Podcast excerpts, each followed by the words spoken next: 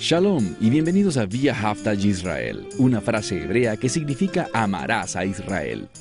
Esperamos que se queden con nosotros durante los próximos 30 minutos, ya que nuestro maestro, el Dr. Baruch, nos compartirá una enseñanza expositiva de la Biblia. El Dr. Baruch es profesor titular del Instituto Sera Abraham, con sede en Israel. Aunque todos los cursos del instituto se imparten en hebreo, el Dr. Baruch se complace en compartir este video semanal en inglés con doblaje al español. Para más información, por favor, visítenos en loveisrael.org. Aquí está Baruch y la lección de hoy.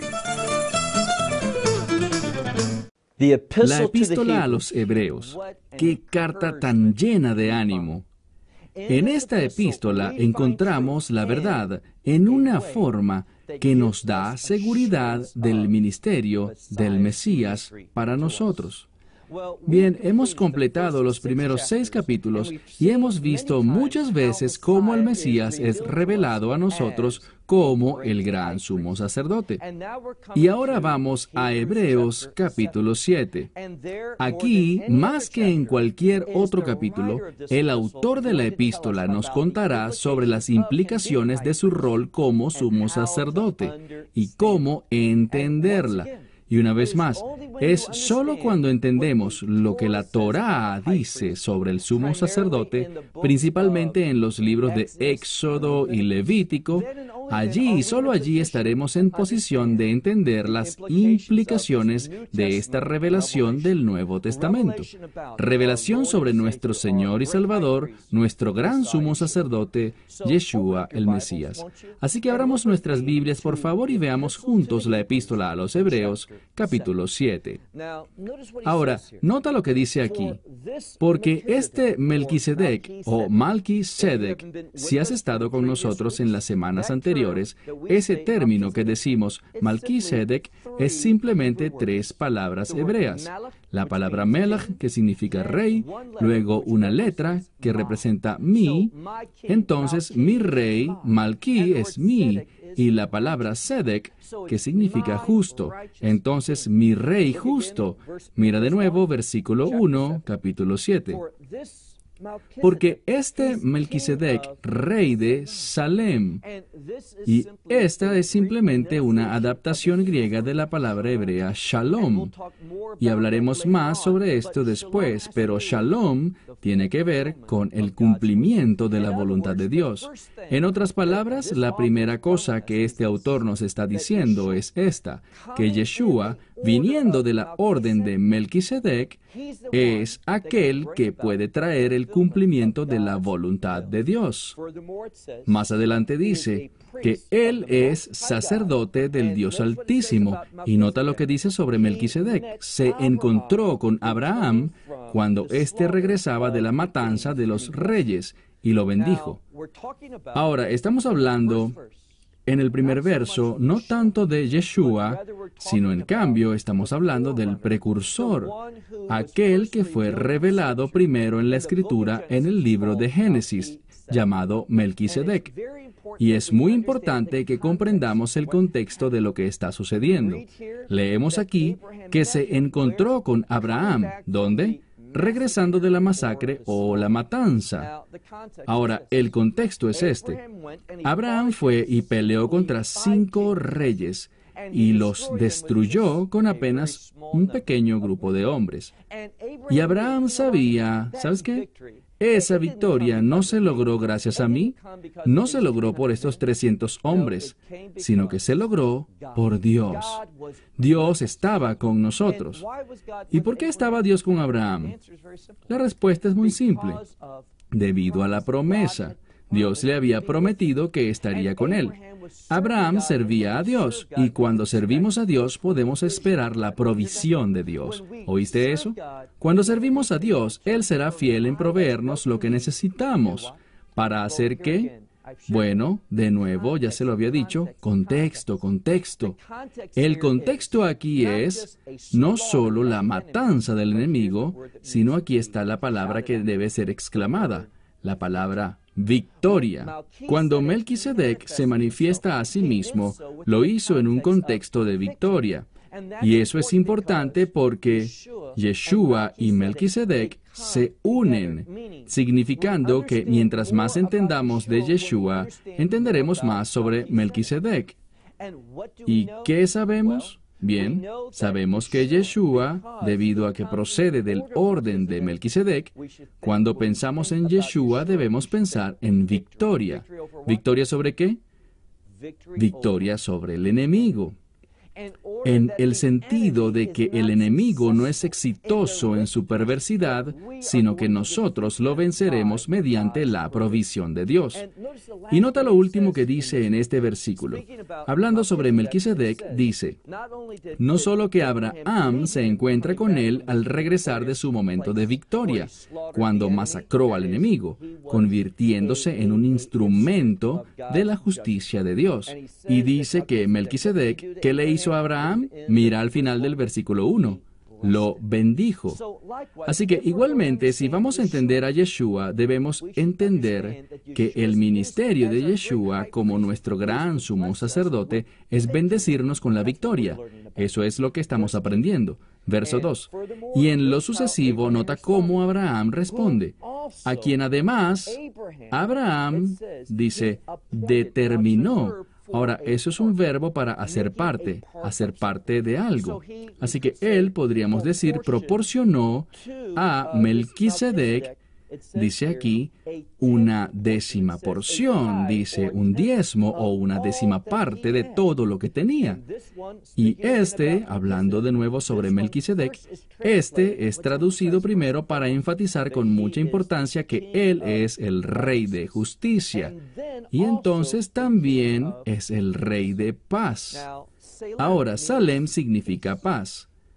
Nota lo que está haciendo la escritura. Es solo cuando la leemos en el idioma original que el orden de la escritura se mantiene. ¿Y qué tenemos? Nota lo que se enfatiza aquí. Primero aprendimos que Él es rey de Salem, eso es rey de paz. Pero luego dice que primero y principal necesitamos entender que primero Él es rey de justicia. ¿Qué sacamos de allí? Sin justicia no habrá paz. ¿Y qué es esa paz? Bueno, nota lo que dice. Primero es llamado Rey de Justicia y luego más adelante de nuevo en el versículo 2. Además es llamado Rey de Salem, lo que significa Rey de Paz. Mira, lo que descubrimos es esto. La voluntad de Dios siempre se relaciona con justicia. Sus propósitos, sus planes siempre tienen como fundamento la justicia. Y es sólo cuando la justicia se mantiene que tendremos paz, entendida como ausencia de problemas en un sentido terrenal y además el cumplimiento de la voluntad de Dios en nuestras vidas. Eso es paz en primer lugar. Ahora nota algo más. Avancemos al versículo 3. Aquí seguimos hablando de Melquisedec, a quien conocimos en el libro de Génesis. ¿Qué sabemos de él? Es muy único. ¿Por qué lo digo? Bueno, leemos aquí que Él es uno, versículo 3, sin padre, sin madre, sin una genealogía y sin un principio de días. Y además, su vida no tiene fin. Hay entonces una característica eterna en este Melquisedec. Y aquí está el problema. Algunas personas escuchan eso y piensan, bueno, Melquisedec es Yeshua.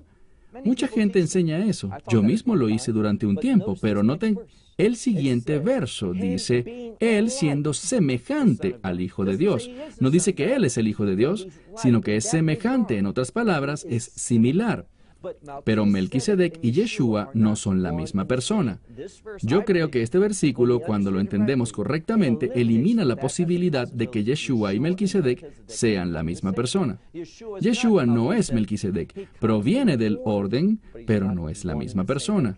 Melquisedec es semejante al Hijo de Dios. ¿En qué aspecto? Miremos al final del versículo, porque dice, Él permanece como un sacerdote continuamente, o esa palabra podría significar ininterrumpidamente.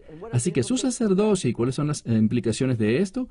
Aquí viene la clave. Vemos que Melquisedec permanece como sacerdote continuamente. ¿Por qué? para que su sacerdocio y el resultado de su sacerdocio pueda también ser eterno. Y todo esto es para enseñarnos sobre Yeshua, que su ministerio está en marcha. ¿Y qué nos ministró a nosotros? La respuesta es vida eterna. Está activo, no puede ser cambiado, no puede ser removido. Podemos confiar en Él. Mira ahora el verso 4. Aquí, Él quiere que veamos el paradigma apropiado que es la fundación, el marco para comprender a Yeshua basado en el sacerdocio en general. Ambos, el de Melquisedec como un sacerdocio único y un sacerdocio normal, el de los levitas. Así que veamos ahora el versículo 4. Comienza con una palabra que es un mandamiento y significa consideren. Quiero, y es un mandamiento que consideren, vean, entiendan, perciban cuán grande este fue. ¿Quién? Melquisedec, a quien además Abraham le dio una décima parte de todo lo que él saqueó. Así que la clave es esta. Esta palabra aquí se refiere a los despojos, el botín de la batalla, las recompensas obtenidas tras derrotar al enemigo. Así que cuando Abraham, y ya lo aprendimos, se encuentra con Melquisedec, volviendo de la matanza de los reyes, le da una décima parte de todo el botín de esa batalla. Eso es lo que dice aquí. ¿Y por qué eso es tan importante? Aquí está la clave. ¿Dios no lo ordenó? Lo que encontramos es que Abraham reconoce la grandeza de Melquisedec y por lo tanto, lo que la fe lo guió a hacer, ¿qué fue? Diezmar. Me enviaron un email no hace mucho y alguien preguntaba, ¿debemos diezmar? Bueno, sabes, esa misma organización de la que hablé creo que la semana pasada, que está errada en su comprensión sobre Jerusalén, la tierra de Israel, el pueblo judío y la verdad profética, también enseña que diezmar ya no es importante, que no, no es un mandato. Bueno, es el resultado natural de la fe. Es lo que vemos aquí. ¿Y dónde lo leemos? En el Nuevo Testamento. A Abraham nadie le ordenó dar esa décima porción, ese diezmo de todo lo que tenía. Pero él naturalmente lo hizo porque reconoció que era lo correcto. Así que en este pasaje de la Escritura, consideren cuán grande era este que Abraham le dio la décima parte de todo el botín y más aún siendo Abraham el patriarca. Verso 5. Y también aquellos que son hijos de los levitas los sacerdotes. Así que pasa ahora a otra sección. Nos enseñará sobre el sacerdocio en general y la importancia de diezmar y dar. Y lo hace ahora con un sacerdocio diferente, no del orden de Melquisedec, sino en cambio por el sacerdocio normal que vemos en la Torá, es decir, los hijos de la tribu de Leví y aquellos de la familia de Aarón. Así que presta mucha atención a lo que dice aquí. Mira de nuevo en nuestro texto, versículo 5.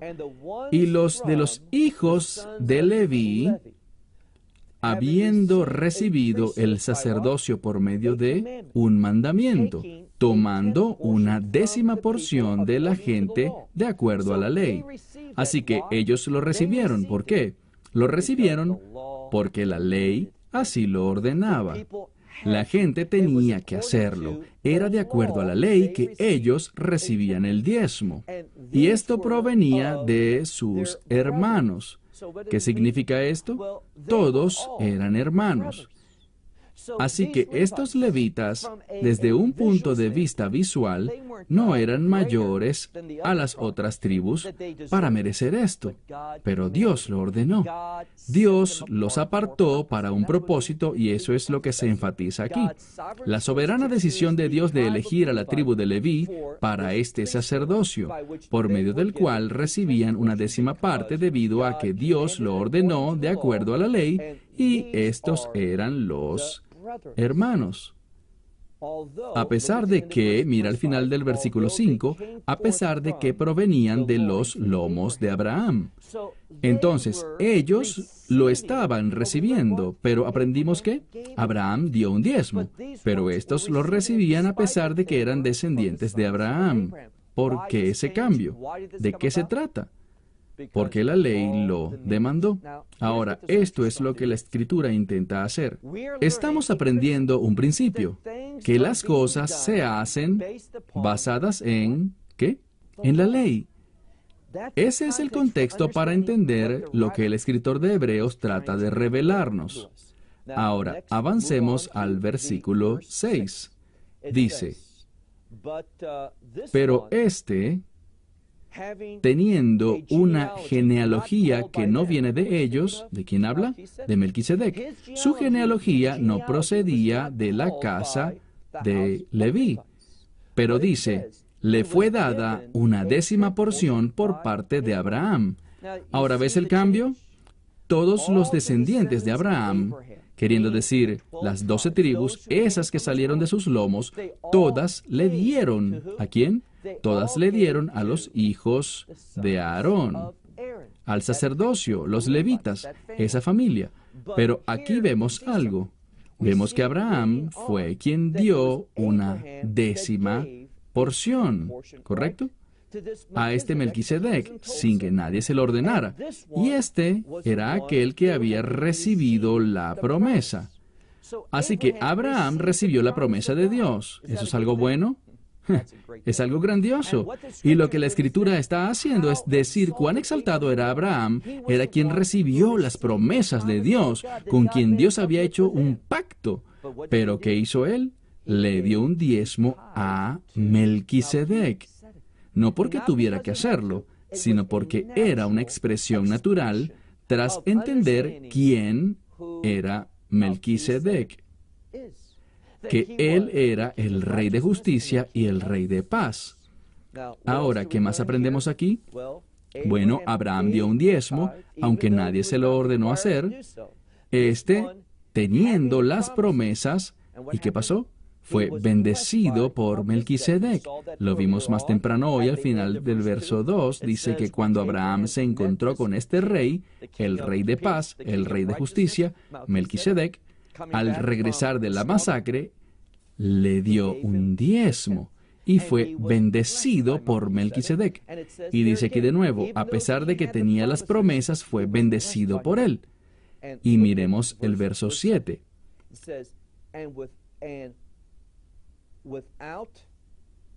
Dice aquí en el verso 7, y sin disputa alguna, lo que dice es indiscutiblemente, esto es lo que significa la frase en el verso 7, sin discusión alguna, ¿qué sabemos? Aprendemos que el inferior es bendecido por el superior. Ese es ciertamente el caso aquí. ¿Y por qué? Porque Melquisedec fue reconocido por Abraham como superior a él, porque era sacerdote del Dios Altísimo. Entonces, no por obligación, sino por la fe, le dio un diezmo, reconociendo su ministerio en su vida a través de esta victoria, cuando volvió de la masacre de aquellos reyes. Entonces, lo que aprendemos aquí es esto. Aprendemos que hay un hecho indiscutible que aquel que es inferior, es decir, Abraham, es bendecido por el superior que es Melquisedec. Verso 8. Y aquí tenemos algo. Tenemos una situación en la que esos hombres que reciben el diezmo, ¿qué sucede? Mueren. Entonces, en la ley de Dios, encontramos que aquellos que reciben los diezmos, es decir, los hijos de Leví, los sacerdotes levitas reciben un diezmo. Pero, ¿qué les pasa a ellos? Se mueren. Pero aquí, refiriéndose al caso de Melquisedec, tenemos un testimonio que da fe de que él vive. Así que lo que está intentando enseñarnos es sencillo. Tenemos un sacerdote superior en Melquisedec, que el que tenemos en los hijos de Leví de la casa de Aarón. Eso es indiscutible porque Abraham fue bendecido por Melquisedec. ¿Y qué más? Veamos ahora el versículo 9. Nos enseñará un principio muy importante. Verso 9. Y así como dice la palabra, a través de Abraham, también Leví recibió diezmos y a su vez diezmó. Espera un segundo. ¿Cuándo hemos visto en la escritura que los levitas diezman? ¿Cómo puede ser entendido esto? Bueno, sigamos leyendo, pues aquí lo dice en el verso 10. Porque aún este se encontraba en los lomos de su padre cuando se encontró con Melquisedec.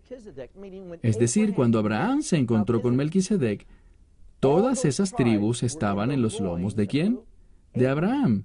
Así que cuando Abraham le dio el diezmo a Melquisedec, ¿qué aprendemos de eso? Que debido a que Leví, esa tribu, era parte de sus lomos, él dio. Entonces, ¿cuál es el punto que se pretende hacer acá? Muy simple.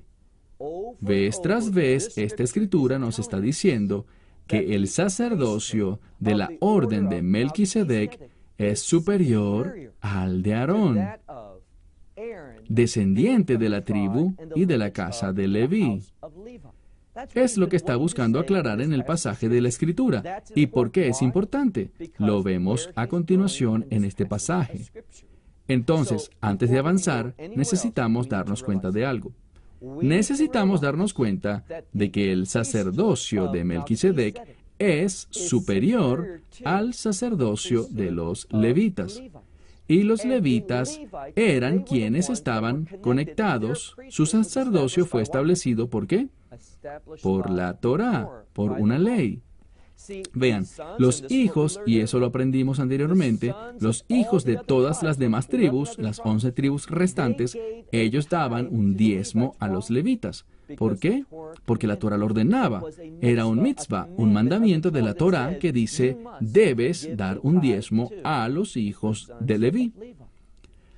Entonces su sacerdocio fue establecido por la ley. ¿A dónde vamos? Hay una conexión entre la ley y el sacerdocio. Si no comprendes esto, te perderás la enseñanza súper importante que encontraremos más adelante en el mismo libro de Hebreos, capítulo 7, que nos habla de una revelación muy importante. Esta es la superioridad del sacerdocio de Melquisedec ¿Por qué eso es tan importante? Porque hemos sido enseñados al respecto una y otra vez en esta epístola, que Yeshua es sacerdote, el gran sumo sacerdote, pero no proviene del linaje de los hijos de Leví, no de la casa de Aarón. Y eso causa que muchas personas tengan problemas. Dicen, ¿cómo puede ser Yeshua sacerdote si proviene de la tribu de Judá? Bueno, la respuesta es muy simple, porque no es un sacerdote de la Torah. ¿Escuchaste eso? No es un sacerdocio establecido por la ley de la Torah, pero la ley o la Torah revela su sacerdocio. No lo establece, pero aprendemos sobre su sacerdocio desde la ley. ¿Y por qué estoy haciendo tanto énfasis en todo esto? Porque si tú dices, ¿sabes qué? No hay relevancia en la Torah. Yo no necesito estudiar los libros del Éxodo, Levítico, Deuteronomio y los demás. Todas esas leyes del Antiguo Testamento están acabadas, ya no tienen relevancia. Bueno, te equivocas porque estos reportes en los libros de Génesis, Éxodo, Levítico, Números y Deuteronomio nos dan el marco referencial, el patrón, el paradigma para entender a Yeshua correctamente y estar seguros. Así que a pesar de que, y aquí está la verdad, a pesar de que la Torah, es decir, la ley, no establece a Yeshua como sacerdote, es esa misma ley la que nos revela su sacerdocio y define y describe su sacerdocio de una manera bíblica. Es muy importante. Porque cuando no entendemos lo que la Torah revela, y aquí de nuevo, la Torah es un compendio de mandamientos, 613, pero la Torah además tiene eventos reportes históricos, como el que acabamos de ver de Melquisedec. Y es a través de estos pasajes históricos de la Torá que podemos entender mejor el ministerio de Yeshua. Y si eres sabio, eso es lo que tú querrás saber. ¿Qué hizo el Mesías? ¿Qué mediación hace su ministerio? Porque los sacerdotes son siempre mediadores. Y si el sacerdocio de Yeshua, y eso es lo que nos está diciendo el autor de Hebreos, si su sacerdocio es superior, entonces lo que él me dio es también superior. Y tiene implicaciones significativas para mi vida. Y es solo cuando entiendo estas implicaciones, allí y solo allí, que mi vida será transformada, porque estaré caminando, viviendo, comportándome a la luz de la verdad bíblica. Mira, la Torá, aún hoy en día, que no estamos bajo los mandamientos de la Torá en el sentido de que no somos juzgados por ellos, pero esos mismos mandamientos nos revelan la verdad a nosotros.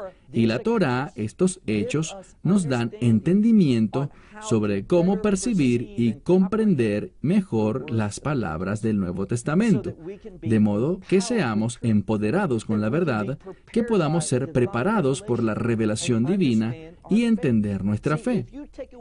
Si quitamos estos versículos de la Torá en el libro de los Hebreos, no podremos entender completamente y con seguridad, con perfección, quién es Yeshua, qué ha hecho y qué significa eso para mí y por qué puedo estar seguro de estas cosas que son reales y verdaderas, porque tenemos un testimonio del Antiguo Testamento y lo que tomó lugar entre el sacerdocio levítico, hechos reales que arrojaron resultados reales, por lo cual el Mesías y su sacerdocio también traerán resultados reales y sobre todo resultados mejores. Ahora estamos concluyendo aquí en esta sección con el verso 10, pero la semana que viene entraremos a los versos 11 y 12, los cuales son fundamentales para entender quiénes somos en el Mesías y quién es Él y lo que ha hecho con el fin de hacernos una nueva creación. La semana que viene iniciaremos con una porción muy poderosa e informativa en el capítulo 7 del libro de los Hebreos. Y veremos cómo el autor sienta las bases para que podamos percibir correctamente y tener un resultado que cambie nuestras vidas. De modo que caminemos no siguiendo un sacerdocio antiguo, uno que fue temporal, sino que caminemos en un sacerdocio eterno que tiene implicaciones eternas y últimamente esas implicaciones eternas serán todas recibidas ¿dónde? En el reino de Dios. Se me acabó el tiempo. Hasta la próxima semana cuando encontraremos esta emocionante verdad en el capítulo 7 del libro de los Hebreos. Esperamos que te hayas beneficiado del mensaje de hoy y lo compartas con otros. Por favor, haz planes para unirte a nosotros cada semana en este momento y en este canal para otra transmisión de amarasisrael.org. Para obtener más información sobre nosotros, visita nuestra web amarasisrael.org, donde encontrarás muchas otras conferencias de Baruch en forma de video. Puedes descargarlas o verlas en línea. Hasta la próxima semana. Que el Señor te bendiga en Yeshua Hamashiach. Jesús el Mesías mientras caminas con Él. Shalom desde Israel.